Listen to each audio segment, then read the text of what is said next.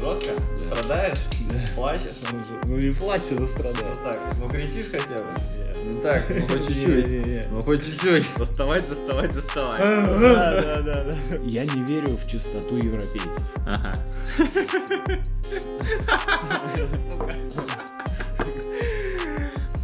Сегодня в подкасте у меня гость, с которым мне очень интересно поговорить по одной простой причине. Мы сейчас находимся в глубокой-глубокой жопе, а этот э, человек э, что-то куда-то ползет, пытается куда-то проползти, что-то делает, в общем, не теряет мотивацию, и мне просто не совсем понятно, что сейчас движет э, людьми, которые решили уйти в марафон, уйти в э, российский марафон беспощадный, в котором очень сложно заработать э, деньги, который на мировом фоне выглядит достаточно бедненько. На такой оптимистичной ноте мы начинаем подкаст э, с Николаем Блоковым. Коль, скажи всем, чтобы все не думали, что я тут с зеркалом своим разговариваю, что ты тут есть. Да, да, всем привет, это я.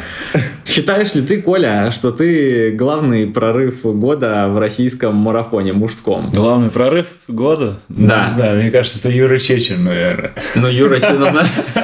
Мне кажется, что Юра Чечин э, никуда не прорвался. В принципе, он как э, был, так и остался. И ничего особо нового не сделал, а ты стал э, бронзовым призером сначала московского марафона, а потом бронзовым призером чемпионата России. Ну да, если честно, не ожидал. Не ожидал, во-первых, в Москве не ожидал, потому что там был э, очень хороший состав по именам. Ну, на России я вообще не думал, что когда- когда-то попаду в тройку. Может быть, конечно, были какие-то такие шансы. Какие-то варианты, может, в дальнейшем, но точно не в этом году. Какие у тебя были самые смелые ожидания перед тем, как ты ехал в Сочи? Но самое смелое ожидание это было скинуть с личника две с половиной минуты. Вот это, да, вот это мы с тренером проговаривали, но я тоже немножко в это не верил, но так как работа в Кисловодске заходит всегда тяжело, ну, по крайней мере для меня, и я в Кисловодске не могу понять, в какой я нахожусь форме. Хорошо мне бежится, нехорошо мне бежится. И вот два раза, один раз в Мо- в Москву я поехал с Кисловодска, второй раз поехал на Россию. То есть, ну, вроде все получилось достаточно неплохо. Давай немножко предыстории. В этом году ты осенью установил два раза личные рекорды. Ну, в Москве я немножко скинул, там 10 секунд. А в Сочи, да, в Сочи получилось э, 2, 2.15, что ли, скинуть. 2.20, что-то такое. Ой, 3.20 даже, 3 минуты 20 секунд. Ты никогда в жизни не бегал вот такой вот плоский классный марафон. Да, не было. Э, Белой ночи мы как бы не считаем, не считаем таким классным быстрым. погода все сглаживает. Да. Три минуты с личника – это до хрена. Даже учитывая то, что с 2.18 э, ты его их скидываешь, это только за счет трассы. Или как ты думаешь? Ну, во-первых, э, к Москве мы немножко травмированы были. У меня была... У меня, наверное, насколько я поехал в Кисловодск, я поехал на... Что-то получилось больше, более двух недель. И у меня э, где-то за неделю в два раза опухло колено. То есть была такая история, что я позвонил тренеру, говорю, вот так и так. Ну, в итоге мы немножко себя поберегли, поэтому, может быть, в Москве и не были не самые лучшие кондиции. Мгм. Возможно, там бы и быстрее получилось пробежать. А в Сочи, в принципе, в Сочи подготовку построили уже более-менее все срослось. То есть там нормальные работы сделали, какие хотели, и тьфу-тьфу-тьфу, без травм, как говорится. Поэтому а такие немножко разные два старта получились.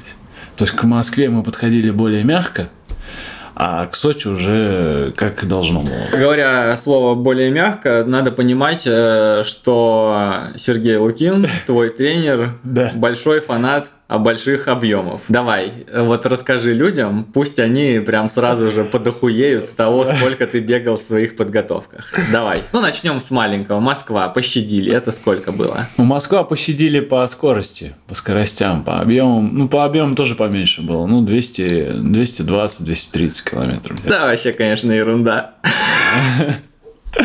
Сука, 230 километров пощадил он себя. А, нет, ну, там просто скоростных не делали Мгм. меньше. Мы не делали меньше скоростных работ, потому что, ну, чтобы, да, чтобы колено поберечь. А вот уже к э, Сочам Там, во-первых, база, да, была большая. По 250 мы делали, три недели лежали. А потом, ну, 200, 230, наверное, за две недели. За три недели последний раз я 230 сделал, а за две недели это было 190, что. А на последней неделе уже, да, там совсем скинули. Совсем скинули это сколько? Ну, да там с марафоном получилось, наверное, 140 всего. Ага. Сука. Расскажи, пожалуйста, людям, которые слушают этот подкаст, откуда ты взялся? Коля Волков, который вот сейчас... Откуда Да. взялся? У тебя лыжный бэкграунд.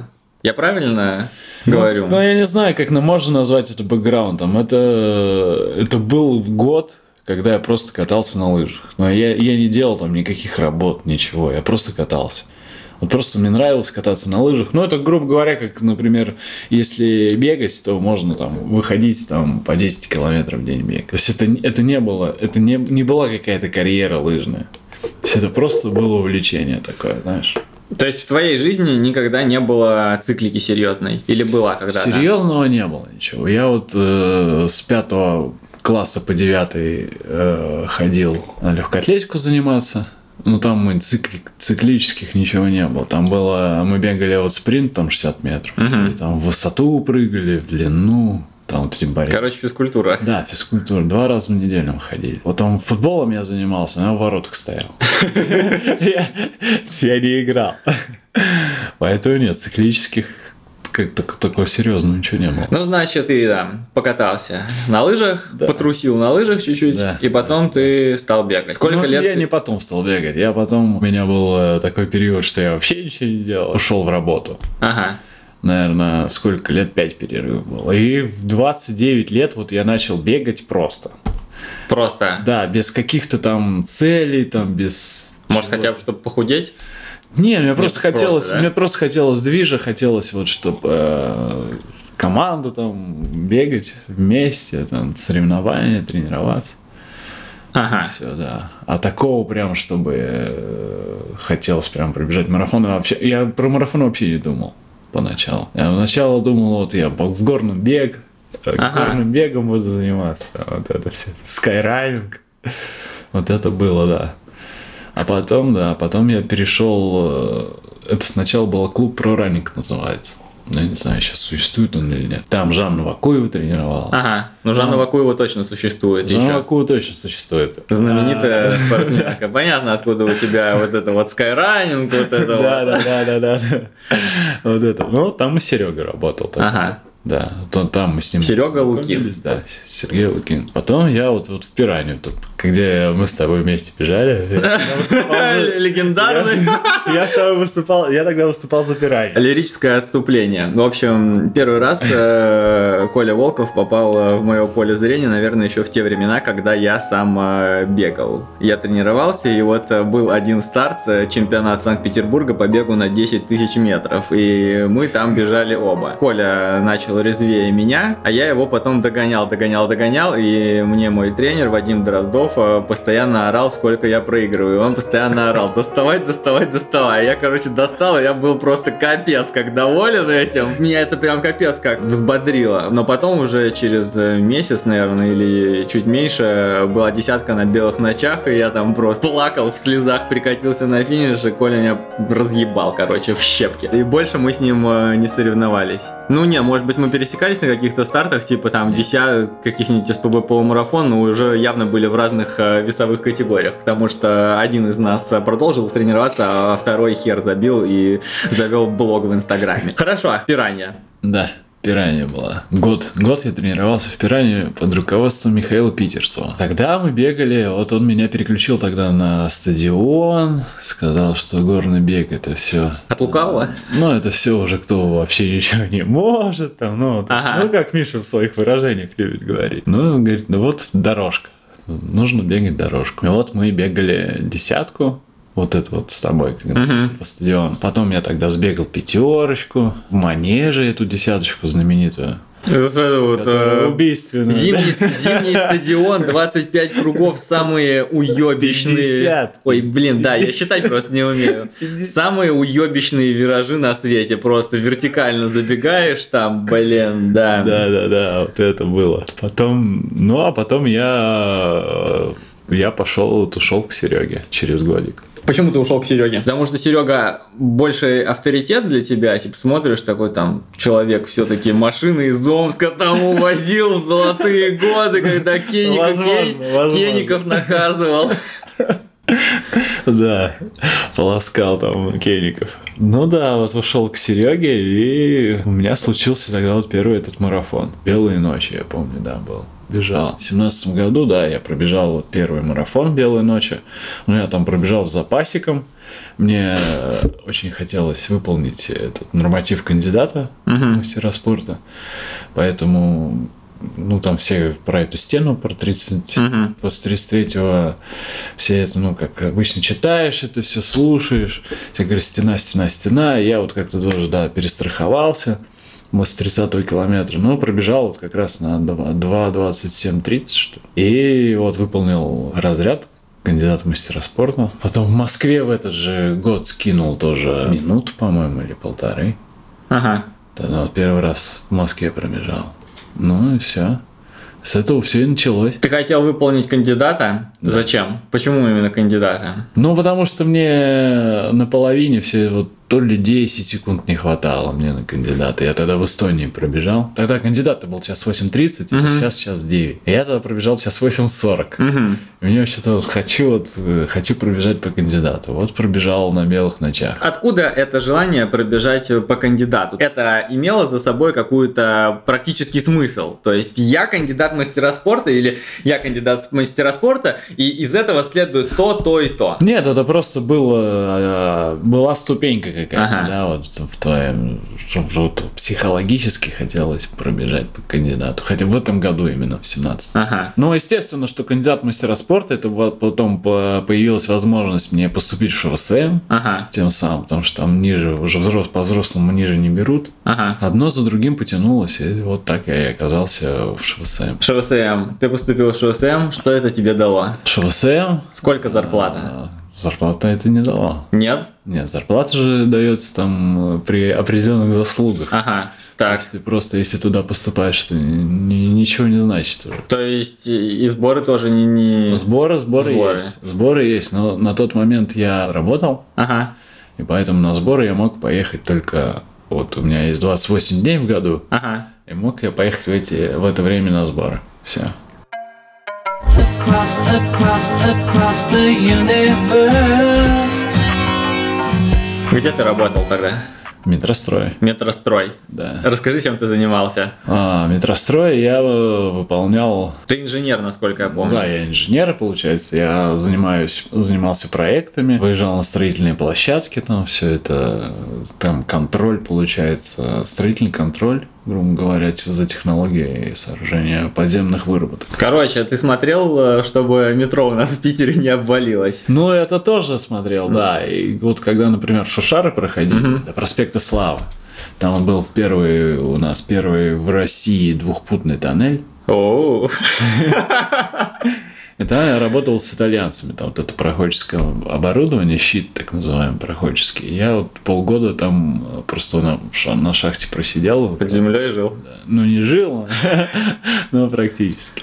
Ты был таким прям серьезным дядькой, у тебя была серьезная такая работа. Вот, ну, ты прям, не знаю, это же реально Ну, как бы от, ну, от- можно и так от сказать. твоей работы зависят жизни там миллионов людей ежедневно. Да, да, да, есть такое дело. Эта работа приносила тебе удовольствие? Она тебе нравилась? Работа мне нравилась, но просто в какой-то момент я понял, что я не развиваюсь там. Ага. Такое, да. То есть ты там начальником цеха не мог стать Начальником условно? цеха не мог стать. То есть это был потолок, вот я вот был ведущим инженером.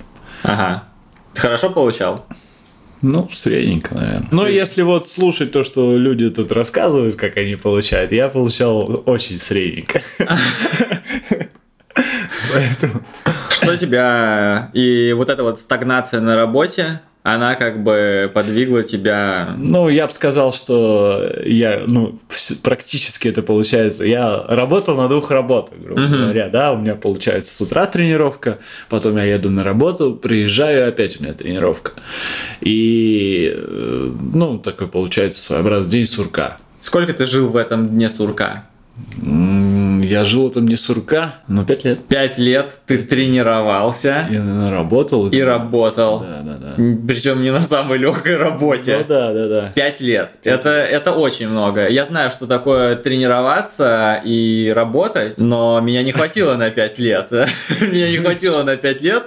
Это при том, что я еще там как бы достаточно сильно распиздяйничал. Там у меня работа могла быть более-менее подстроена под э, бег. Что двигало тобой эти пять лет? То есть я представляю, что, например, ты начал, когда, когда ты понял, что ты хочешь прям серьезно тренироваться, ты как бы тренируешься, тренируешь, ты сначала это не замечаешь, не замечаешь, как все вокруг э, летит. Но потом в какой-то момент ты наверняка поймал себя на мысли, что, блин, ты типа просто хуяришь, ты реально хуяришь. Бег, работа, бег, как-то поспать умудриться при этом еще. Это очень тяжело. Ну, я вот, вот, вот к этому я и пришел, что я понимал, что я вот до определенного уровня, я тогда выполнил мастер спорта уже, получается, Москва прошло, прошлый год, 2019. Я выполнил тогда вот мастер спорта, получил звание, и я понял, что дальше надо уже что-то делать, какие-то решения кардинальные принимать, потому что невозможно в таком режиме постоянно находиться. Ты реально устаешь, ты не восстанавливаешься. Если идти вверх, тренироваться, то нужно что-то менять. Я вот у нас в этом, в этом в прошлом году еще в метрострое начались некоторые проблемы. Верхушку они поменяли. Что не очень хорошая ситуация, атмосфера была в компании, поэтому, наверное, это тоже меня сподвигнуло на решение уйти. Но я, в общем, решил рискнуть. Когда ты написал заявление об уходе? Заявление об уходе я написал в марте-апреле. В марте-апреле. То есть вот прям в самое такое время лютое. Ну да, я, получается, написал, да, и как раз началась вот эта пандемия. Да-да-да. Вот как раз все там, там увольняли людей, а я сам вот, а я сам ушел. Кайфово было уволиться. Я помню по себе, как я увольнялся. Я пришел, босс там на меня ля-ля-ля, та-та-та. Ну, там, короче, еще конфликт был перед уходом. На меня там бочку гнали и на моих друзей, и на меня там ушат говна вылили, и в конце спрашивают, ну, слушай, чувак, ну и что делать будем? Я говорю, ну, я увольняюсь, тогда вы меня заебали все. Вот. Ну, у тебя, понятно, что помягче было, но ощущение, которое я испытал, После того, как уволился, Облегчение. было просто невероятно. Это одно из самых э, крутых, наверное, э, впечатлений, которые в моей жизни были. Такое прям, его сложно описать. Мне кажется, пока ты действительно не сбросишь какой-то груз, Ага. который тебя там Ага. тяготит, ты не поймешь. Ну нет, я уходил, я уходил, я тогда помню, даже пришел с главным инженером, он меня вполне говорит, Коль, я понимаю. Ну, мы вдвоем с парнем пришли. Он Мгм. тоже, ну, там зарплату не задерживали э, что-то на месяц, на полтора, на два даже, что-то такое. И он говорит, он сказал, вот мужчина, грубо говоря, сидел, который передо мной, он говорит, ну вот так и так, мне вот надо э, кормить семью, я поэтому мне предложили, там место нашли. Он говорит, ну хрен с тобой, ну с тобой это все понятно. С Колей это все понятно. Он говорит, спортсмен. А ты-то, говорит, что выходишь? Не-не-не, но достаточно э, нормально расстались, э, сказали, что ты, когда вот все свои там планы реализуешь, выполнишь, мы тебя... э, Возвращайся да, обратно. можем, да, возвращайся обратно, поэтому никаких проблем нет. То есть, ну, я уходил, я уходил, ну, нормально, в общем, грубо говоря, то есть без каких-то там, знаешь, скандалов. Твоя жизнь на принципиально новый уровень вышла после того, как ты ушел с работы. Ты почувствовал, что ну вот все, теперь жизнь началась. Сейчас-то я заживу. Ну, нет, я, я больше уходил, знаешь, э, никуда, и поэтому я не знал, что ждать. У тебя на тот момент э, появилась зарплата? Нет, Нет. до сих пор нет зарплаты. То есть, э, Только вот степуха, если за третье место будет, и все. а на что ты живешь? А у меня, я просто э, тогда выплачивал эту ипотеку, Мгм. ну, и немножко получилось подкопить. Мгм. И вот, да, вот. Короче, ты на подушке сидишь до сих Ну, пор. пока да. Пока Блин. Подушка еще держится. Блин, это, слушай, слушай, ну это, конечно, вообще реально история такая, что все деньги на красное. Какое место тебе нужно было занять на чемпионате России, чтобы получить... э, Стипендию? Да. Первая тройка. Первая тройка. Да, ну Я, я не надеялся. Это, это питерская спортшкола, у нас э, платит стипендию за первую тройку. Да, Не питерская шпушка. Не, не питерская? Платит спорткомитет. Короче, давай, правильно сказать так, в Питере платят за первые Да, три места. Первые- Для справки, есть некоторые регионы, в которых сетка вот это попадание А. на чемпионате России гораздо больше. Насколько я знаю, в Краснодарском крае там, может быть, вообще по первые 8 мест на чемпионате России можно залететь на это. Да, жаль, конечно, параллельные зачеты отменили. Ты уже не успеваешь. Только если переходить. Короче, тебе нужно было попасть в топ-3. Да. И чемпионат России по марафону весенний отменили. Ты хорошо был готов к Сочи? К первоначальному, к апрельскому Сочи. Нет, ну тут можно открыть э, небольшой секрет. К первоапрельскому Сочи в Киргизии я травмировался. Ага. Поэтому... То есть тебе было пофиг, в принципе, что Ну, его В отменили. принципе, да, его отменили, мне было хорошо. Я не знаю, что-то у меня... Я в бассейн тогда сходил в Капризе, и как-то как у меня нога поехала, дернулась. Такое ощущение, что дернул связки в коленке, кресты. О, бля. И я вот... Я вообще просто... Я, на следующий день мы тридцатку еще пробежали, а потом я просто не мог колено, ну, бедро поднять. У меня вот тут такие боли прям острые были. Поэтому, если чисто для меня, то, что его перенесли на декабрь, это... Блин, так ты это, ну сейчас ты вот это вот рассказал, получается, что ты еще более какой-то лаки страйк на этом декабрьском чемпионате. Хорошо, ты ушел, Да.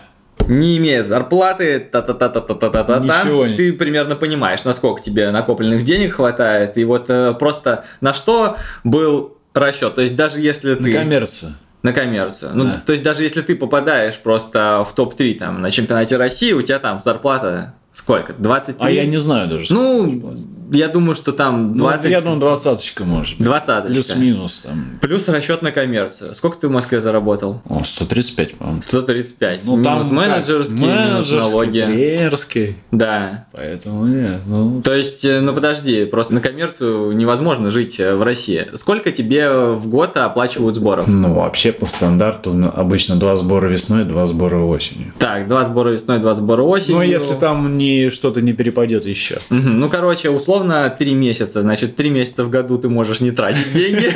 Плюс... э, Сколько, сколько тебе нужно денег, чтобы жить в месяц комфортно? Сколько денег нужно, чтобы стать счастливым? Сколько денег нужно, нужно тебе? Ну, тридцатка, наверное. Мгм. Ну, это прям вот, чтоб по лайту совсем, знаешь, вот чувствовать себя человеком, но не, не кайфовать. Просто чтобы существовать. Ну да, да, да. Но я рассчитывал, что я пробегу там несколько марафонов и попаду в призы. А, а оказалось, что марафон единственный состоялся это вот, ну, ну там они все просто все рядом же были, Ага. да? Казань, Москва, Мгм. Пермь. То есть все равно выбирать один. Я, я как Юра не могу Ага. через две недели стартовать. Ну, я, по крайней мере, я не пробовал. Я не знаю. А мне кажется, что это, что это такая авантюрная будет с моей стороны. То есть я через две недели второй марафон. Ну, можно, конечно, попробовать, как он сказал, что он пробежал марафон, потом охренительный объем сделал через неделю, за неделю, и потом просто не бегал. Но я не знаю, мне кажется, какая-то странная схема. Ну, в общем, упор, да, упор был, да, на коммерческие э, соревнования. Сколько ты рассчитываешь э, марафонов бегать в году, например? Три, ну, четыре это с натяжкой. Только при условии, то, что они будут раскиданы. То есть э, не так, как там за два месяца. Там. Все равно должен быть, например, в апреле вот марафон, потом в июне, в, в конце июля, в конце сентября. Ну, хотя бы месяц между ними должен быть. Я так не пробовал, это так, прикидка. Ты бывал на международных стартах, тебе, ну, как, посчастливилось там постартовать какие-то половинки в Эстонии, Еди- Финляндии ты вроде был тоже, да? Нет, в Финляндии не Нет. было. Единственный раз я бежал в Эстонии, но это еще самый мой первый такой старт большой был. На чемпионате Эстонии, и это перед марафонами еще. Мгм. Перед белыми ночами в семнадцатом году, это вот я когда как раз к Сереге перешел, и вот полгода мы с ним готовились, я вот поехал в Эстонию. Там было серебряным призером. Естественно, когда на финише подбежал сразу корреспондент, а вы не профессионал? Он говорит, а вы не профессионал? Так же наших-то закрыли же ну все. да, так горело у всех. Я говорю, нет, я не профессионал. С них такой вопрос каверзный был. Вот ты смотришь на всю эту ситуацию, Ага. э, совершенно непонятно, когда российские марафонцы смогут выезжать. Ну, прям совершенно непонятно. А ты вот так вот прикоснулся одной ногой к тому, что может быть. Да, да, да. Вот что ты чувствуешь по этому поводу? Ну, грустно на самом деле, потому что, ну, хочется, знаешь, и поездить, и по, постартовать там даже. Ну, я так понимаю, даже легче, легче даже в финансовом плане будет. Конечно, ты съездил там по каким-нибудь финля, финским стартам, подзаработал там. А тут, получается, приходится выбирать из сколько там, пять стартов у нас здесь.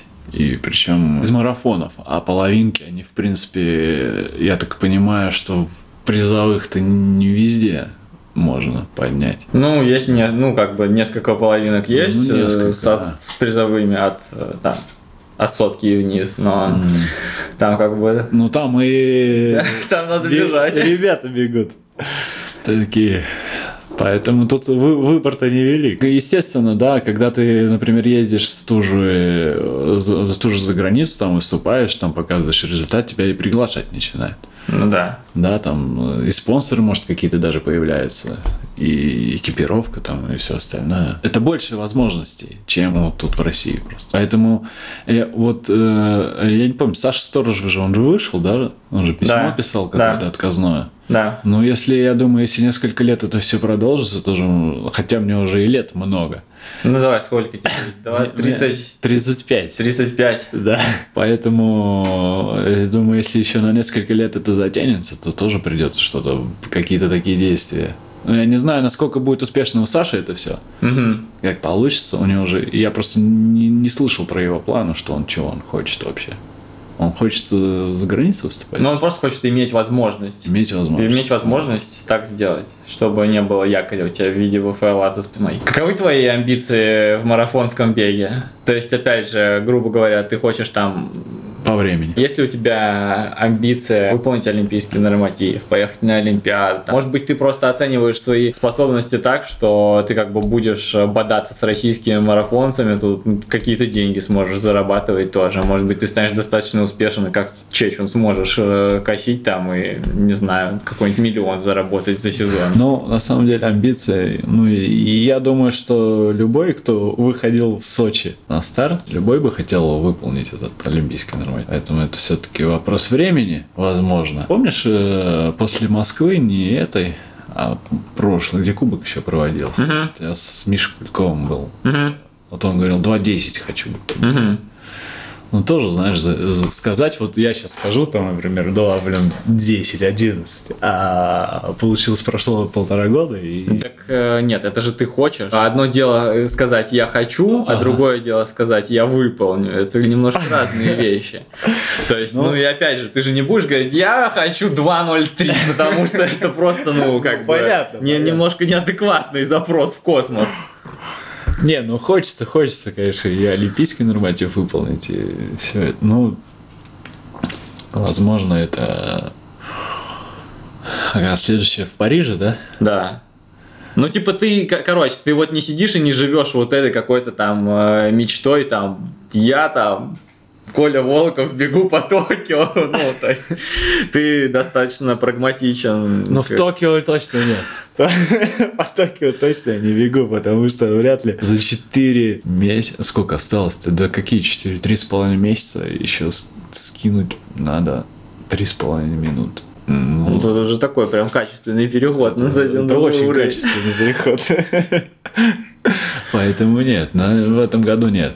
Ну, как ты думаешь, а какой э, твой э, потенциал? Раньше я думал, что мой потенциал это 2.20. Мгм. Вот я прям вот думал, что 2.20, я вот когда я вообще начинал, думал 2.20 пробегу, да, и все, наверное, и закончу. А как аппетит во время еды приходит, поэтому 2.20 пробежал, теперь вроде как хочется уже к 2.13 приблизиться. Мгм.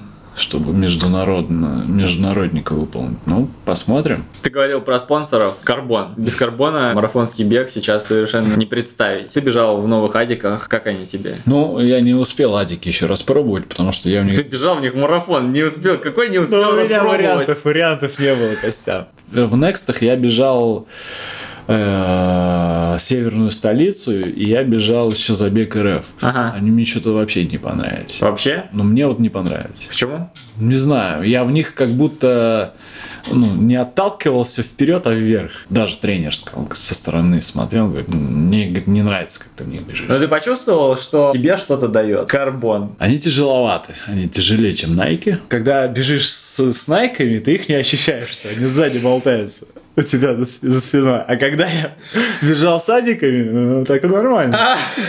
Нет, такого, такого сравнения я еще не да, слышал. они, они тяжелее, реально, они тяжелее. Мне вот, вот в этих кроссовках карбоновых нравится не то, чтобы даже карбон там толкает. Мне, мне кажется, что моя техника, у меня техника такая немного, ну, не с пятки получается, а с полной стопы я бегу. Мне кажется, моя техника не позволяет мне э, использовать преимущество вот этого карбона. И единственный плюс вот в этих кроссовках, вот во всех толстых, мне нравится то, что ноги сохраняются. То есть ты, например, в обычных марафонках, если бежишь, то у тебя там к 30 километру икроножные мышцы уже говорят, что все, пора заканчивать. А Вот эти толстые кроссовки, они помогают сохранить ноги. Да, у них больше забивается бедро, задняя поверхность. Но вот я пробежал марафон, и у меня икроножки вообще отличном состоянии. У меня вот бедро забито, задняя поверхность, передняя, а икроножки вообще в порядке. Но единственный минус, как мне кажется, в них нельзя переключиться. Вот у нас была вот эта последняя прямая на, в Сочах. Ну, ребята, у них тонкие кроссовки были.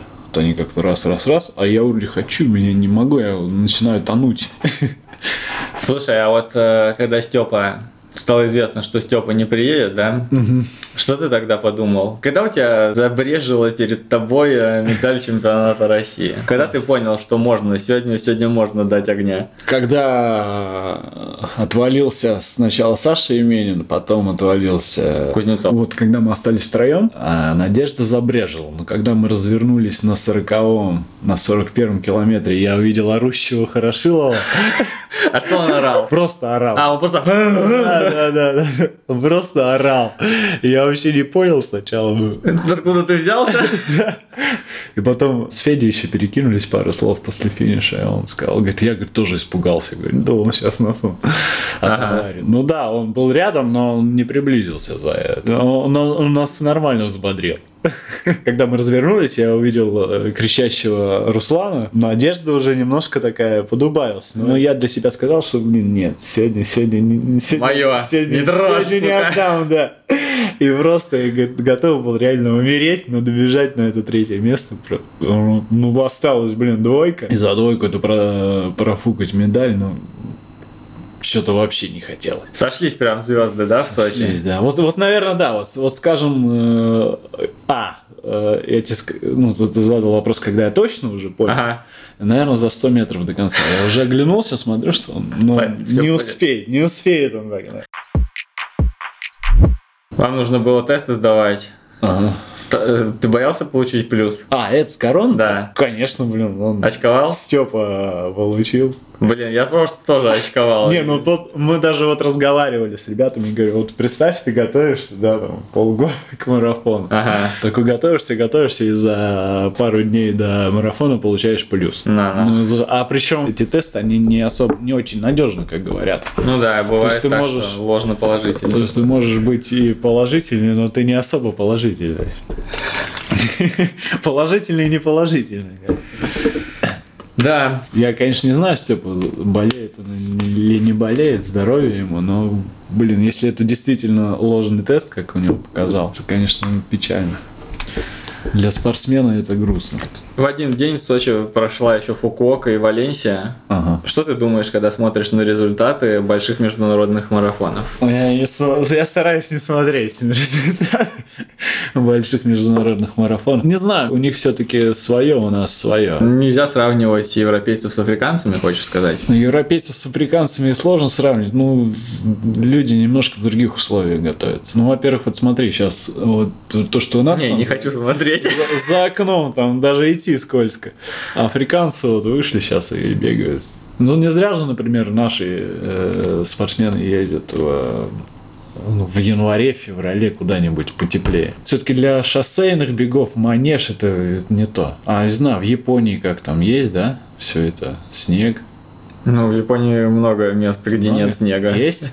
А, ну, Там, типа, легко от него сбежать. легко сбежать. Если сравнивать результаты, например, других вот этих всех э, мировых марафонов, то есть, да, Россия грустно смотрится в этом плане. А с кем нас можно сравнивать? Вот с кем ты лично себя сравниваешь? Себя ни с кем не Ни с кем? Не. Вообще? Ну, типа... Ну, почему? Просто? Не знаю. Окей. А как, а как, а как ты сравниваешь? Да не, я не знаю, но у тебя же есть какой-нибудь ориентир? Ты там, ну, может быть какой-нибудь ориентир, условно. Ты смотришь, так, значит, там, вот там эти вот бегут так, значит, Ага. это, в принципе, реально. Они тоже там, цвет у нас одинаковый, там, то, все, пятое, десятое, условно. Не, такого нет. Ни с кем не сравниваю.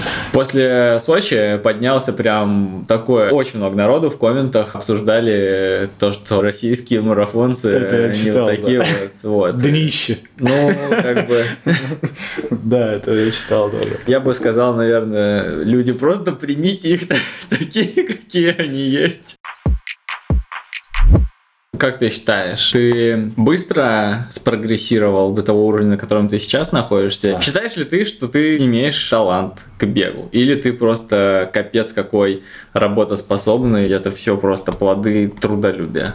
Я думаю, тут все вместе. Я думаю, талант это тот результат, с которого ты начинаешь. Если ты талантливый, ты начинаешь там с более высокого результата. Если ты менее талантливый, ты начинаешь с менее высокого результата. Но если ты будешь трудиться и много времени уделять этому, то я думаю, лю- может ли, ну, блин, по 2.20, наверное, вполне любому человеку. При том, что он будет этому уделять достаточное количество времени. Бывают взлеты, бывают и падения, но когда человек поступательно движется к цели, я думаю, 2.20 вполне по силам. На это нужно будет все положить.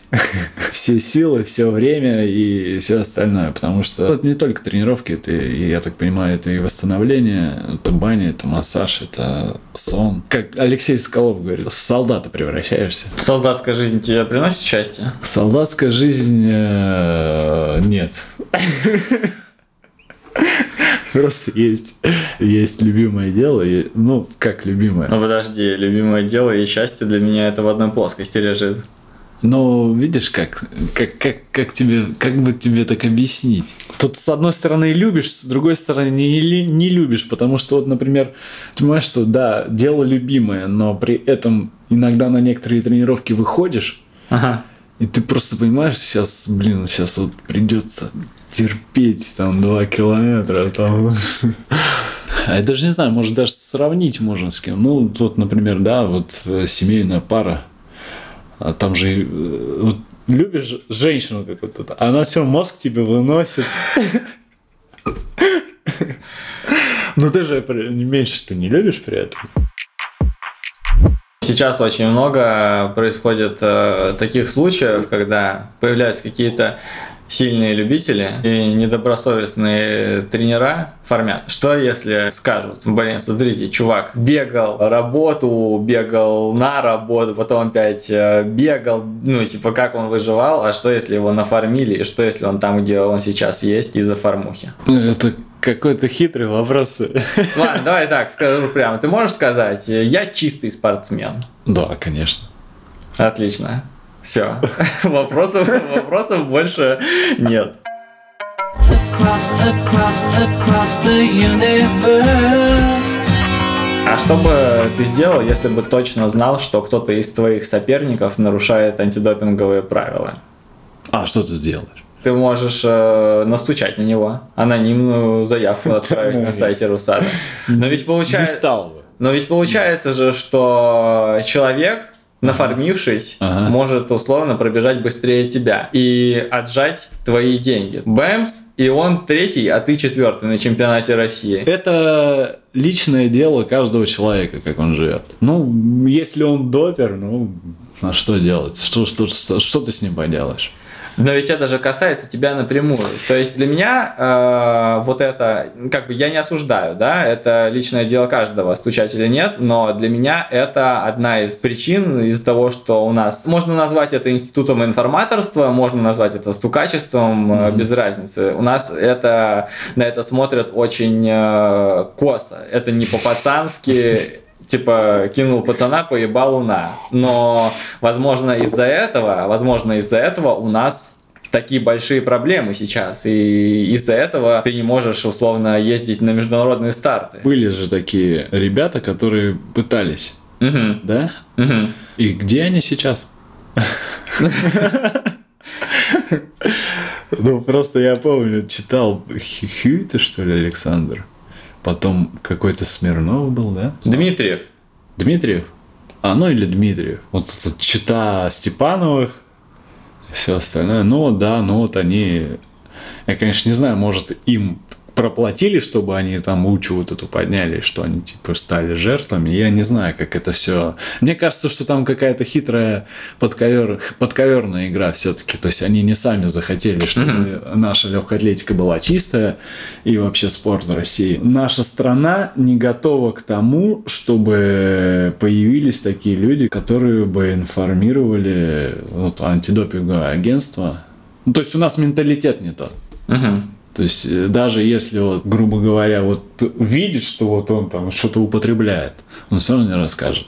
Может, там между в бане там кто-то, Мгм. знаешь, что вот я видел, я вот и там, там, там, там то-то, то-то, то-то делал. Может, в бане там кто-то перекинется или там за кружкой пива, да, но а то, чтобы официально куда-то писать, ну, это, это, скорее всего, единицы какие-то. От осознания того, что это вот так вот у нас устроено, от этого горько или от этого никак? Потому что это вот, это повсюду. Это не только спорт, это в целом наша страна. То есть это часть, это часть, э, ну это часть жизни абсолютно нормально, как в магазин сходить. Вот примерно такие же эмоции, может быть, вызывает.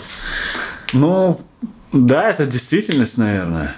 Это действительность наша такая. Ну, я, если честно, не верю, что так как-то по-другому за границей. Мгм. Потому что, ну, уж буквально э, в прошлом году накрыли эту лабораторию-то по переливанию крови.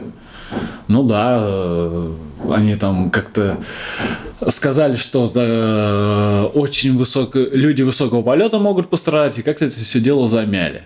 А то там и фигурировал Мартен Фуркат, чуть ли Мгм. там не, я не знаю, кто там, не Усейн ли Болт, не знаю. Так как в этой лаборатории какие-то хранились э, пробы каких-то высоких э, людей, спортсменов, ну, высоких в плане результатов, то, видимо, как замялся этот весь скандал. То есть, и раз такая лаборатория существует, значит, я так понимаю, и услугами ее пользуются. Это ж не просто так. То есть это звоночек такой, да, для европейцев, а при этом они говорят, что они там чисты все. Вот вроде как они говорят, что Европа чистая, Америка чистая, но все равно иногда по крупицам в интернете какая-то информация все равно проскальзывает. То кенийцев там поймали, Мгм. то еще там кого-то, кого-то за три флажка там оправдали. Вот про их вот эти бальзамы, которыми они там мажут губы. Ну и все, поцелуи там, каких-то через мясо что-то попало. Ну это же бред. Ну вот это если, если э, вот для общественной, да, вот этих, для общественной массы, да, может это и прокатит. Но вот для спортсменов, которые действительно понимают, о чем идет речь, ну, ну это ерунда полная. Я не верю в чистоту европейцев. При том, что они демонстрируют вот эти все а, заоблачные какие-то результаты, постоянно обновляют рекорд. А ты вообще веришь Очень в чистый спорт? Очень сомнительно. В чистый спорт, мне кажется, что когда есть большие деньги на кону стоят, то чистый спорт, он, ну, вот эти спонсоры, когда миллионами там ворочают, не знаю. Не знаю, потому что каждый же человек хочет быть выше. Мгм. И ему, ну, грубо говоря, ему говорят, вот Иван Петров, здравствуйте. А вы хотите выиграть? Он говорит, да, хочу. Вот там надо вот сделать то-то, то-то, то-то. Ну, наверное, он соглашается, потому что что там, ну, тщеславно. Но все равно найдутся люди, которые будут это делать. При- даже когда, если э, прижмут, прижмут в идеальном состоянии, то скажут, что все, спорт стал чистым, а, там найдут какой, я не знаю, какой-то тест, который сразу будет показывать всех доперов. Ага. А, Его будет не обойти никак, что... Но все равно, все равно будут, будут, будут эту допинг-контору подкупать как Не знаю, мне кажется, нет, нет. Пока у людей есть вот это тщеславие, есть желание наживы, мировой спорт не будет некачественным. Не, я не верю. По-твоему, где лежит э, потолок результатов чистых на марафоне? На марафоне? Да. Хороший вопрос. 2.02 2.02 реально чистым бежать, как ты думаешь? Я думаю, что нет. Из двух часов тоже. Это был подкаст «Across the Runiverse». Провел его Константин Кан, смонтировал и украсил Антон Смирнов. В гостях был Николай Волков. Чтобы получать первым такие подкасты, подписывайтесь на Patreon. Like, share, Искандер.